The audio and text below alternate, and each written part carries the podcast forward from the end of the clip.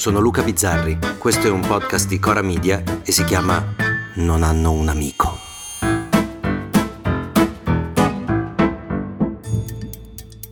Non so quanto durerà ancora l'occupazione delle notizie e delle timeline da parte della morte di Silvio Berlusconi, ma già ieri sono successe cose nuove.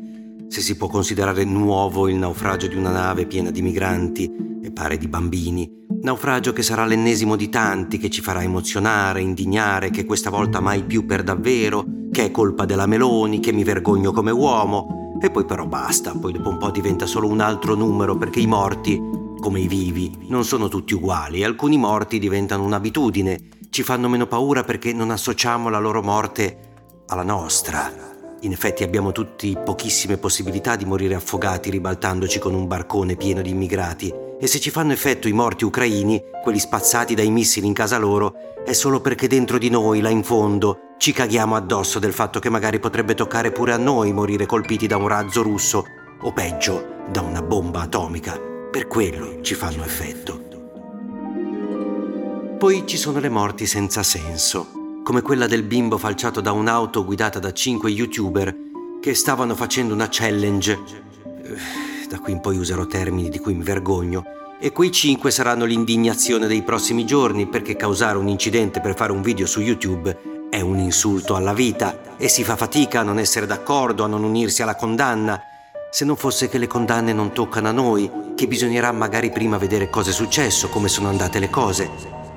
Magari avranno commesso delle imperdonabili leggerezze, il ragazzo che guidava, per esempio, è stato trovato positivo ai cannabinoidi, questo aumenta di molto la sua responsabilità, la sua colpa, se questo dovesse essere confermato. Fino ad ora però leggo solo che signora mia che schifo di mondo, che ha la colpa dei soldi facili dei social, una serie di giudizi dati dopo aver letto un titolo, giudizi che magari verranno pure confermati, eh, ma che ora servono solo a fare quello che ormai fanno politici, giornalisti, opinionisti vari, dire quello che la gente vuole sentirsi dire. Incidente, vittima, colpevole, indignazione e giudizio sferzante. Ripeto, ed è tragico doverlo ripetere, questi pirla hanno fatto qualcosa di gravissimo. Credo che solo in Italia sia necessario dire che no, non si ammazzano i bambini facendo le challenge su YouTube. Ma mentre sto scrivendo ancora non si sa neppure come sia successo.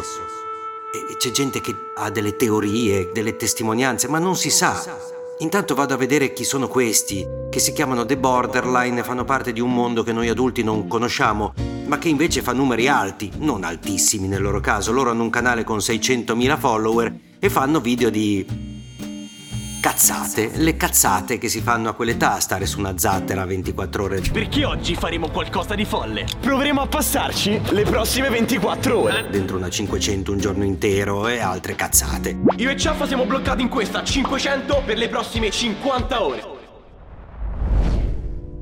E mi stupisco che qualcuno si stupisca che gente che non ha ancora terminato lo sviluppo passi le sue giornate a far cazzate, come se noi a vent'anni non so, avessimo letto Proust, non ci fossimo ammazzati di canne, o anche no, ma mettendo comunque in pericolo la nostra e l'altrui vita, compiendo atti da completi deficienti dai quali una maggioranza di noi fortunati è uscita indenne e una minoranza di meno fortunati si è rovinata la vita, o peggio ha rovinato la vita altrui, genitori compresi. L'unica differenza è che nessuno ci filmava, anzi che nessuno ci considerava proprio, anche a casa, nessuno parlava di noi.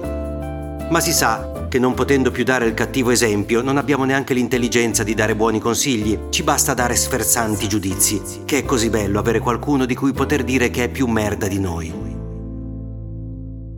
Un pensiero, l'unico pensiero, va a quel bambino, a quella madre, a quel padre. E sì, anche a quei ragazzi che da oggi si deciderà se per colpa loro, per disattenzione, per stupidaggine, per destino, avranno una vita con dentro un marchio indelebile, un peso insopportabile, un dolore costante e inspiegabile.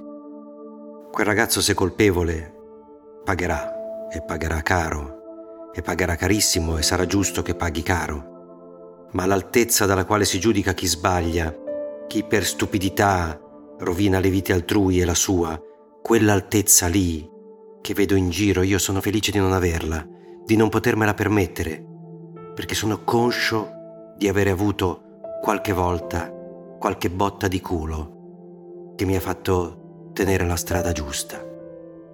Beati quelli che non hanno mai corso quel rischio.